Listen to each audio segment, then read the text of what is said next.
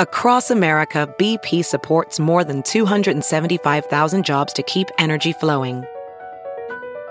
Jobs like building grid scale solar energy in Ohio and producing gas with fewer operational emissions in Texas.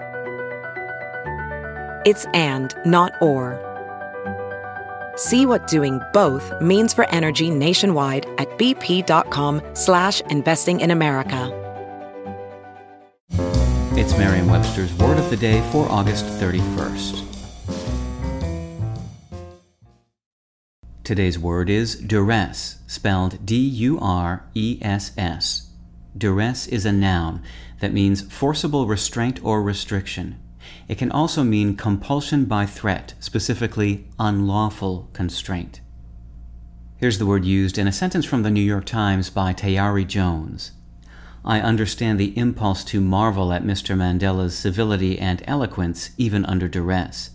How, it's easy to wonder, could a man form such generous, brilliant philosophies in the face of cruelty and injustice? Duress is a word of hardy stock. It's been a part of the English language since the 14th century and has a number of long lived relatives. Duress itself came into Middle English through the Anglo French word duresce, meaning hardness or severity, which stems from the Latin word durus, meaning hard.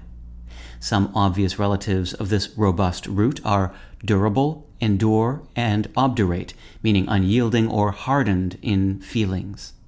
Some others are dour, D O U R, meaning harsh, unyielding, or gloomy, and the preposition during.